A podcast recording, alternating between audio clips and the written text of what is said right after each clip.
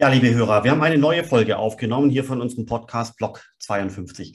Mein Name ist Philipp Sandner und ich bin Leiter des Frankfurt School Blockchain Centers und wir sprechen heute mit Felix Fernandes. Er ist CEO der Firma 21E6 Capital AG aus der Schweiz oder 21E6 Capital und wir sprechen über das Thema professionelles Anlegen in Kryptoassets und äh, Bitcoin. Wie funktioniert der Bitcoin im Vergleich zu anderen äh, Assets? Wir vergleichen den Bitcoin mit Gold, den Bitcoin mit Bonds, den Bitcoin mit Aktien. Äh, wir schauen uns zum Beispiel auch die Sharp Ratio dieser Anlagevehikel äh, im Detail an und äh, besprechen dann natürlich auch, wie Kryptofonds, Kryptofunds hier helfen könnten, um eben bestimmte Portfoliometriken äh, zu erreichen, um letztendlich wirklich ein, aus ein ganzheitliches äh, Investment oder eine ganzheitliche Portfoliobetrachtung eines professionellen Anlegers zu ermöglichen.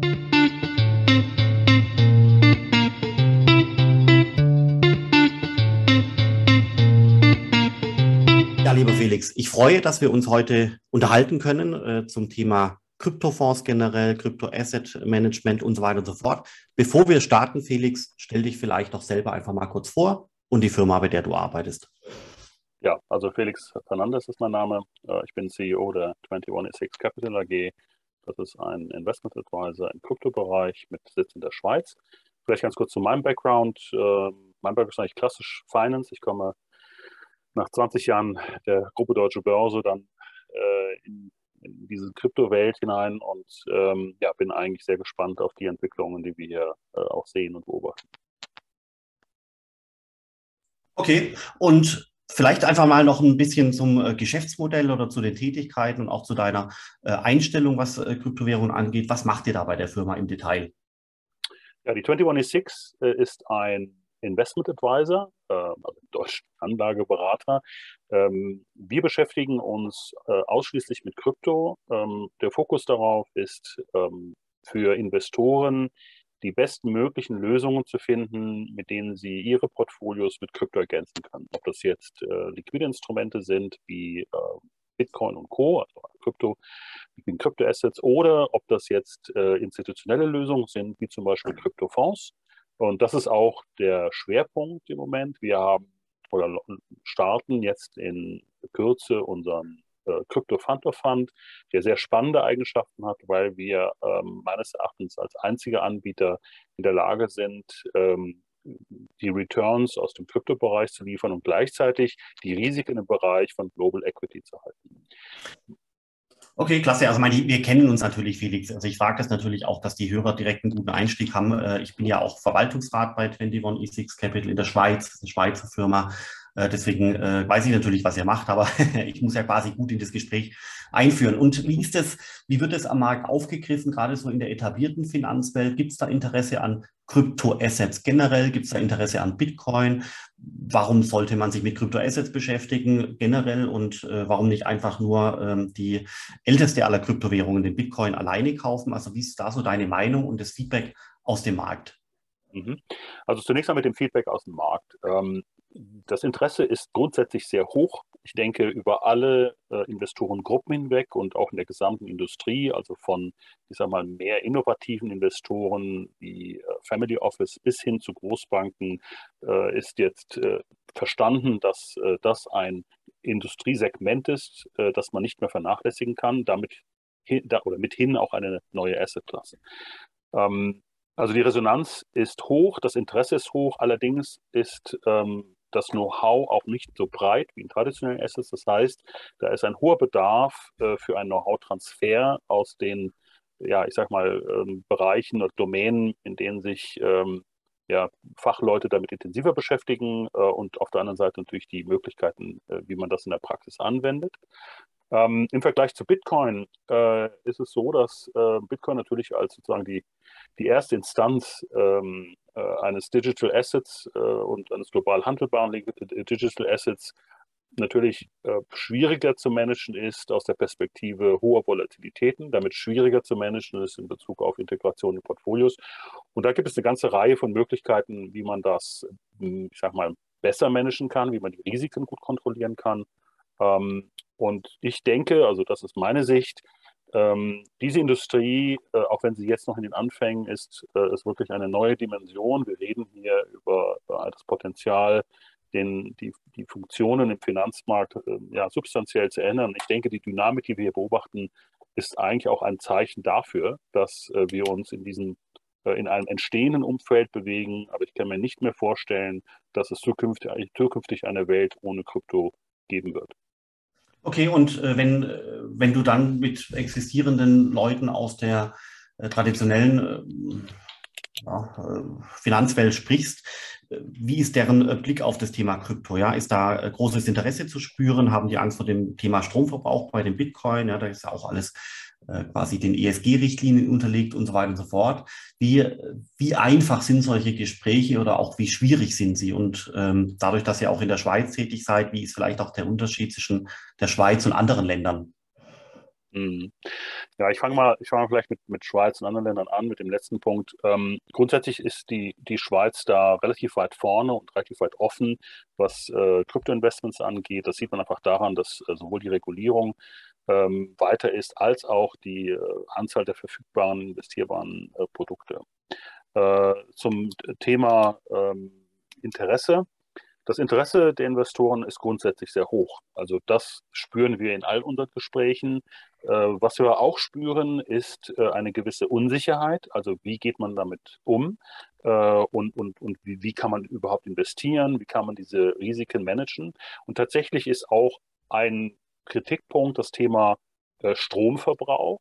Der wird zum Teil auch sehr kontrovers diskutiert. Ähm, und äh, das ist auch ein Thema, womit wir uns natürlich auch beschäftigen und wo wir uns auch Gedanken machen, wie man den äh, CO2-Fußabdruck der ähm, Kryptowährungen auch effizient kompensieren kann. Dafür gibt es Mechanismen. Das sind auch so Themen, mit denen wir uns beschäftigen. Okay, äh, super. Und äh, vielleicht zu dem Thema Kryptofonds, Kryptofunds. Magst du die Szene so ein bisschen beschreiben? Wie viele Kryptofunds gibt es? Äh, wo sind die domiziliert, sagt man ja? Also wo haben die quasi ihren Standort? Was haben die für Strategien und so weiter und so fort? Das wäre auch sehr, sehr spannend, da ein bisschen tiefer einzutauchen. Mhm. Ähm, also grundsätzlich ist diese Crypto-Fund-Szene überraschend groß. Ähm, also wir reden momentan im Universum, was wir in unserer Datenbank haben, und ich vermute, dass wir äh, wahrscheinlich auch ein paar nicht in unserer Datenbank haben, von etwa an die 1000 Kryptofonds. Das ist für ein so junges Universum äh, erstaunlich groß.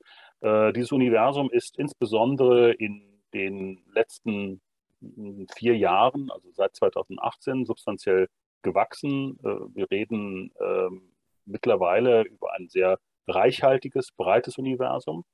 Ähm, die, ich denke, die, die typische Herkunft ist so ein bisschen analog zu, den, äh, zu der Hedgefondsentwicklung, also Domizilierung zunächst mal sehr viele in Cayman, äh, BVIs äh, und, und USA, aber mittlerweile immer stärker ähm, Präsenz von ähm, Kryptofunds äh, in, beispielsweise in der Schweiz, das ist ein großer Anteil, aber mittlerweile auch zunehmend in Europa und anderen Ländern.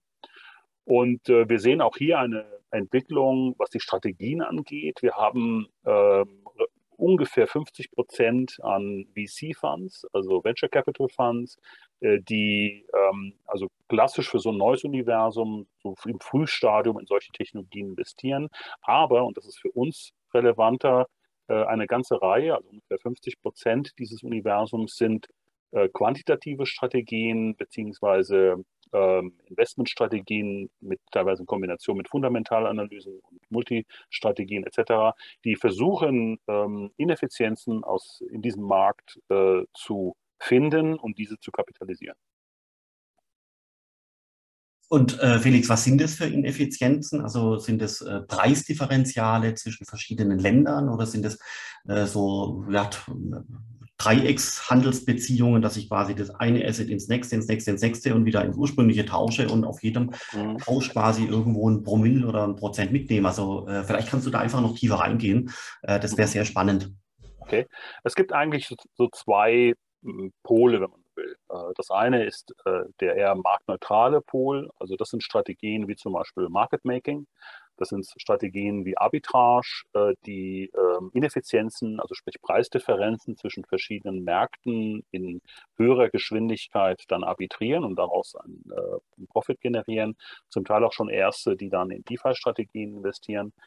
Und am anderen Ende haben wir ähm, eher die, die sogenannten marktabhängigen Strategien, sogenannte Beta-Strategien. Das sind meistens dann quantitative Ansätze, die dann in äh, Long, Long-Short-Strategien äh, zum Teil Faktor, also auf Faktoren basiert, also proprietären Faktoren, äh, oder die Kombination von verschiedenen Strategien in so, sogenannten Multi-Strategy-Einheiten, denen beispielsweise eine Reihe von verschiedenen äh, Investmentmodellen, das können Manager sein, das können Algorithmen sein, quasi in einen Topf gepackt werden. Okay, und der, der Bitcoin beziehungsweise Kryptoassets im äh, Portfolio, äh, vielleicht magst wir hatten auch schon mal länger über dieses Thema Sharp Ratio gesprochen. Mhm. Ähm, wie kann, was hilft die Sharp Ratio da? Wie kann man die einschätzen und wie kann die Sharp Ratio eben auch helfen, gerade aus Investorensicht, die beste Entscheidung äh, zu treffen, um äh, Return, Chancen und Risiko auszugleichen? Mhm.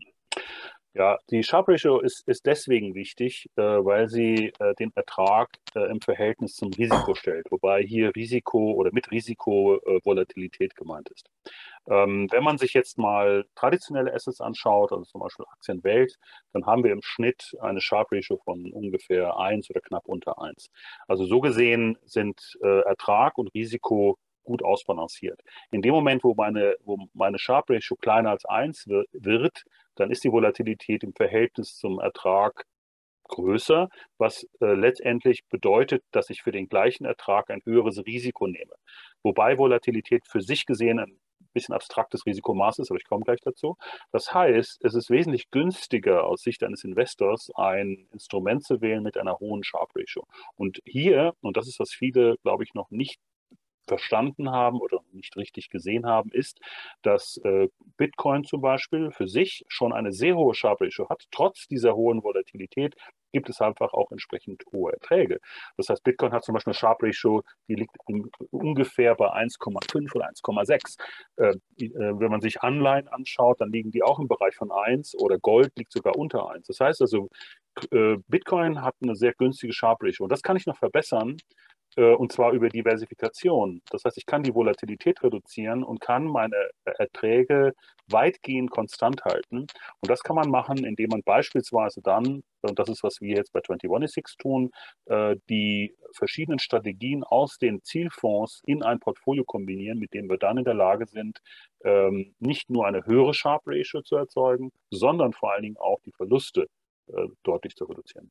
Genau, also wir haben uns ja äh, vorher mal die Unterlagen angeschaut ähm, und in den Unterlagen von 21E6 Capital steht ja zum Beispiel drin, dass Gold eine Sharp Ratio von 0,97 hat. Also was bedeutet diese 0,97 für Gold? Und dann, und dann gehen wir danach mal äh, noch die Aktien und so weiter kurz durch, weil dann wird es wirklich richtig plastisch, was du gerade gesagt hast, wenn man die Zahlen nennt, wenn das okay ist. Ja, also ich meine, wenn wir jetzt beispielsweise bei Gold äh, eine analysierte Rendite von vielleicht 10 Prozent haben äh, und eine Volatilität von vielleicht äh, 15 Prozent, dann ist das ungefähr die Größenordnung, in der wir landen. Das heißt, wir haben eine Rendite, die in Relation geringer ist als die dazugehörige Volatilität. Also das ähm, ist dann die 0,97. Und wenn zum Beispiel äh, die, äh, der MSCI, also quasi der weltweite Aktienindex, eine, eine Sharp Ratio hat von 0,94, also quasi ungefähr so wie Gold, ein bisschen kleiner, was bedeutet das? Äh, das bedeutet zunächst mal, dass das äh, dass im Vergleich zur Rendite die Volatilität etwas höher ist. Äh, oder anders ausgedrückt, ich habe zum Beispiel Aktienwelt, also wenn ich den MSCI World nehme, habe ich jetzt beispielsweise im Schnitt eine deutlich höhere Rendite als Gold. Ich habe aber auch in der Regel auch eine höhere Volatilität.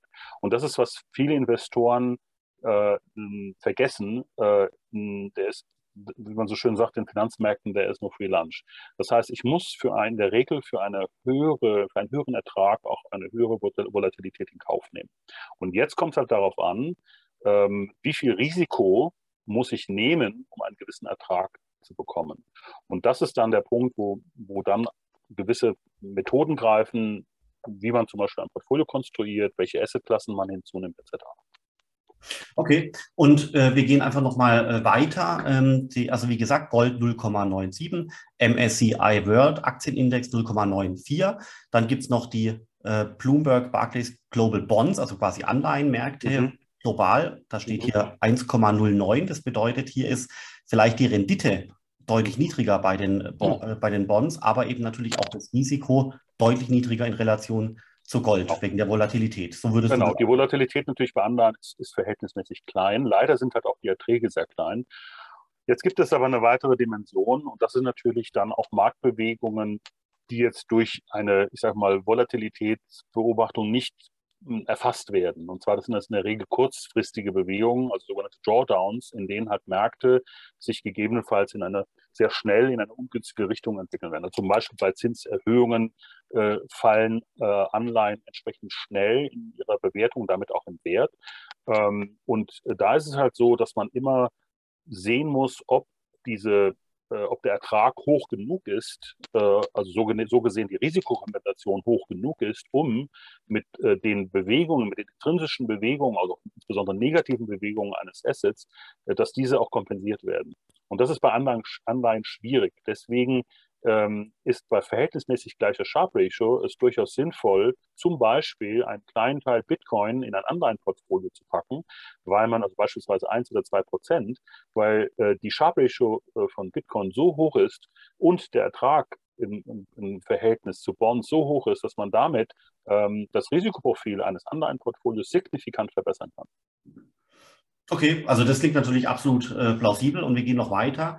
Der Bitcoin hat, äh, ein, also nach laut euren Berechnungen hat der Bitcoin eine Sharp Ratio von 1,56.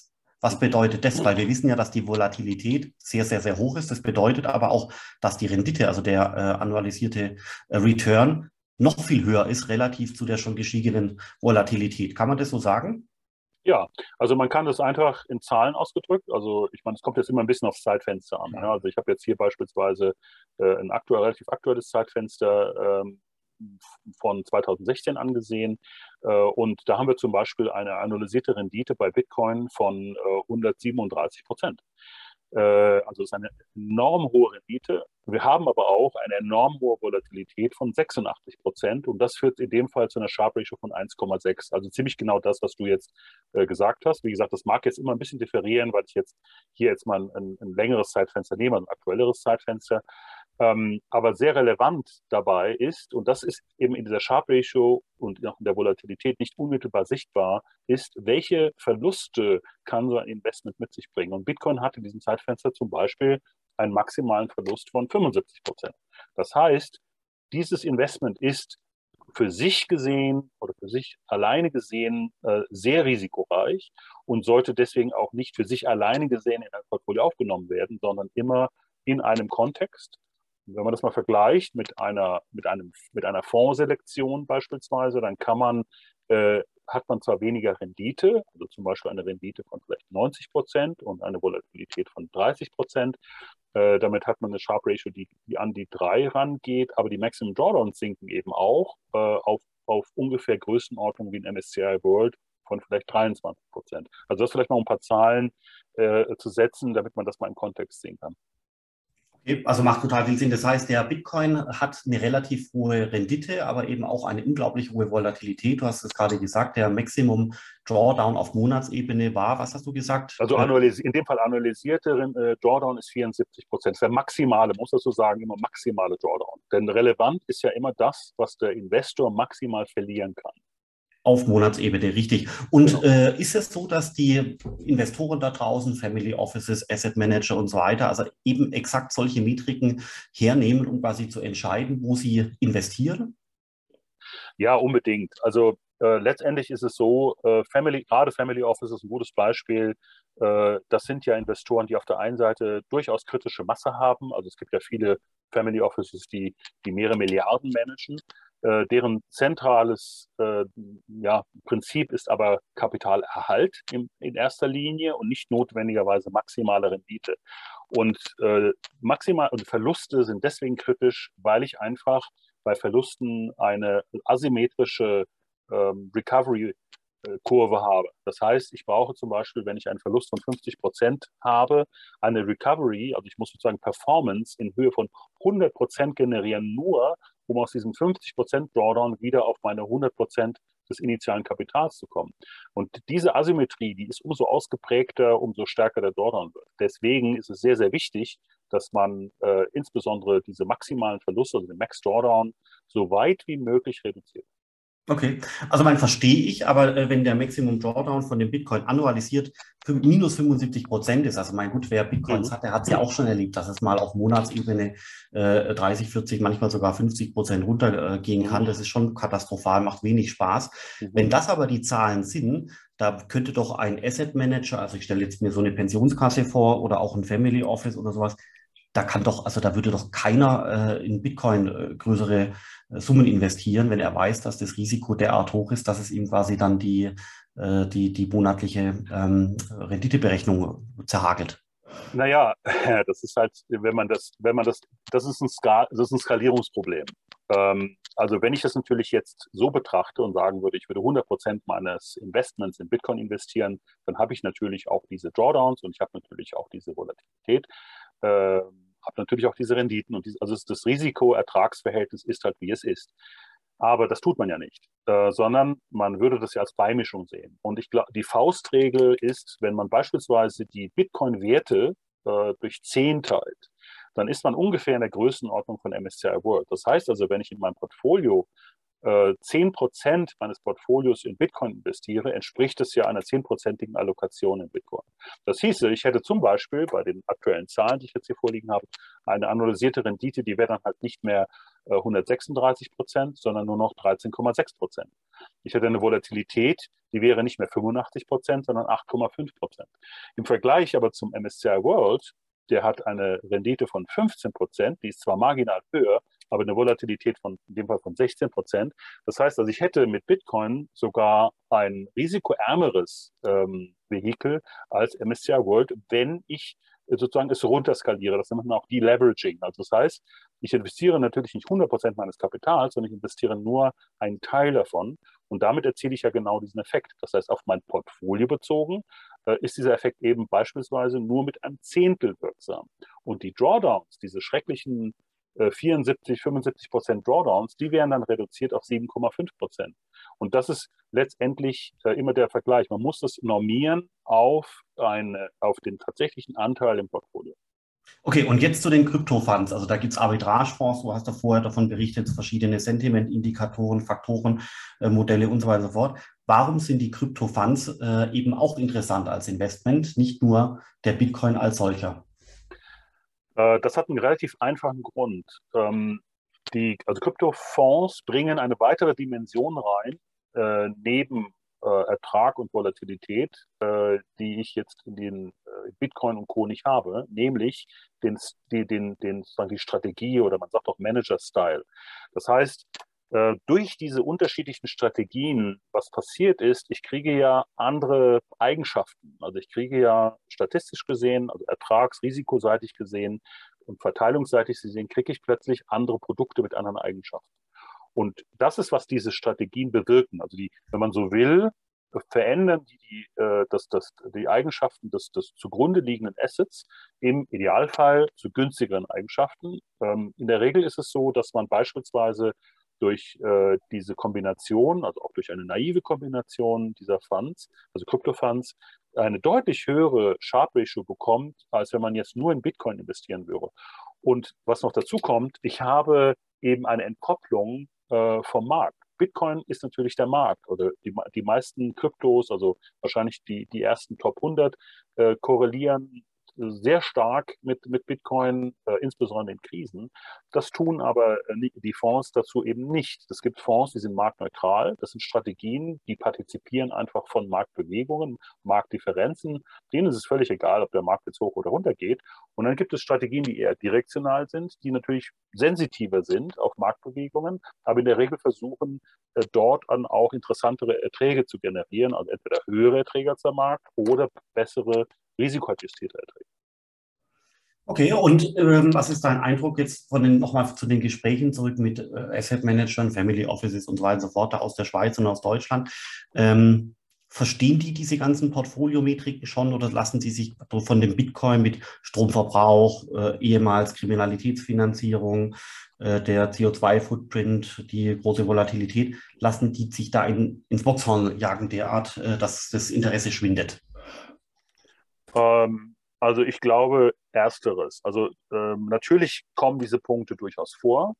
Ähm, allerdings, was ich feststellen kann, ist, dass diese Punkte, also die letzten Punkte, die du genannt hast, also die Ängste vor Bitcoin, das Thema Stromverbrauch, äh, äh, Finanzierung von, von, von kriminellen Aktivitäten etc., eher stark im Bereich Privatinvestoren ist. Aber für die Investoren, die sich jetzt sozusagen professionell damit beschäftigen, die haben, glaube ich, eine neutralere Sicht und wahrscheinlich auch eine, eine ich sage mal, tiefere Sicht, weil sie sich damit intensiver beschäftigen. Und da ist das Interesse sehr hoch, auch wenn die Frage sich stellt, also das ist ja was, was ich schon eingangs gesagt hatte, ähm, wie sie es machen. Das heißt also, da ist sozusagen der Weg von der Beobachtung eines interessanten Marktes und interessanten Assetklassen bis hin zu einem investierbaren Produkt ein durchaus langer Weg. Ähm, und es gibt natürlich eine ganze Menge an Initiativen. Es gibt äh, viele ETPs mittlerweile, die dann äh, Einzelkryptos oder Portfolios aus Kryptowährungen schon anbieten. Äh, die sind, oder Zertifikate, die sind für jeden kaufbar, handelbar, die sind börsengelistet. Das sind, das sind zum Beispiel gute Beispiele für eine, sozusagen ein wachsendes Universum. Ähm, aber es geht halt weiter. Es geht halt weiter in Richtung Indizes, es geht weiter in Richtung Fonds, es geht weiter in Richtung äh, sagen wir, kombinierte Produkte, die einfach immer mehr und immer besser, also immer mehr Anwendung finden, immer besser verstanden werden. Klingt spannend, äh, soweit. Äh, sehr, sehr, sehr interessant. Und äh, wo glaubst du, wo dieses Jahr jetzt hingeht? Merkst du, dass das Interesse so langsam ein bisschen steigt, äh, dass die Leute auch so ein bisschen vielleicht die, die Scheue äh, verlieren, sich mit den Themen intensiv zu beschäftigen? Weil man kann ja schon beobachten, dass in der Vergangenheit das ganze Krypto-Thema natürlich Retail getrieben ist, also Privatinvestoren auf der ganzen Welt. Und jetzt so langsam eben das Interesse bei ähm, professionellen Anlegern, institutionellen Anlegern steigt. Kannst du das auch bestätigen so oder ist das ein, ein Märchen? Nein, nein, ich kann das, ich kann das zu 100% bestätigen. Also selbst wenn man jetzt nur die Presse verfolgt und sieht, dass äh, Firmen, die jetzt sich früh in äh, Bitcoin engagiert haben, äh, MicroStrategy als Beispiel, die dann äh, diese Phase, also die etwas schwächere Marktphase im Moment nutzen, äh, um nachzukaufen. Äh, wenn man sieht, dass ähm, heute deutsche Großbanken Teams haben, die sich damit beschäftigen, die äh, nach Lösungen suchen, weil sie ihren Kunden Produkte anbieten müssen. Große amerikanische Banken, die noch vor nicht allzu langer Zeit gesagt haben, dass sie sich nie in Krypto in, in, äh, engagieren und nun äh, eigene Divisions dazu aufbauen, Produkte lancieren etc. Also across the board, über die gesamte Industrie ist festzustellen, das Interesse wächst, dieses, dieses äh, Interesse wächst dynamisch. Äh, es geht natürlich auch Hand in Hand gepaart mit diesem Thema Neuland. Also wir bewegen uns einfach in einem neuen, ähm, in einer neuen Asset Class, in einem neuen Investment-Universum. Und was natürlich abschreckend wirkt, ist die Komplexität. Das sind auch viele technische Begriffe, die man da findet und auch abstrakte Begriffe und die Dynamik in diesem Bereich ist einfach sehr groß. Aber das Interesse ist äh, ungebrochen äh, und ich, wir, wir stellen fest, dass in allen Gesprächen, die wir haben, dass, dass das Interesse grundsätzlich zunimmt äh, und nicht abnimmt. Das, Felix, ist ein wunderbares Schlusswort. Äh, vielen Dank für die Ausführungen, vor allem zu dem Thema äh, Sharp Explorer und Investment mit Portfoliometriken. Ich denke mal, das war spannend. Ich hoffe, äh, man konnte per Audio trotzdem gut folgen. Und dann wünsche ich dir und natürlich allen Hörern äh, da draußen noch einen wunderbaren Tag. Ja, Philipp, herzlichen Dank für die Gelegenheit, äh, mit dir sprechen zu dürfen und äh, ja, bis, äh, zur, bis zur nächsten Runde.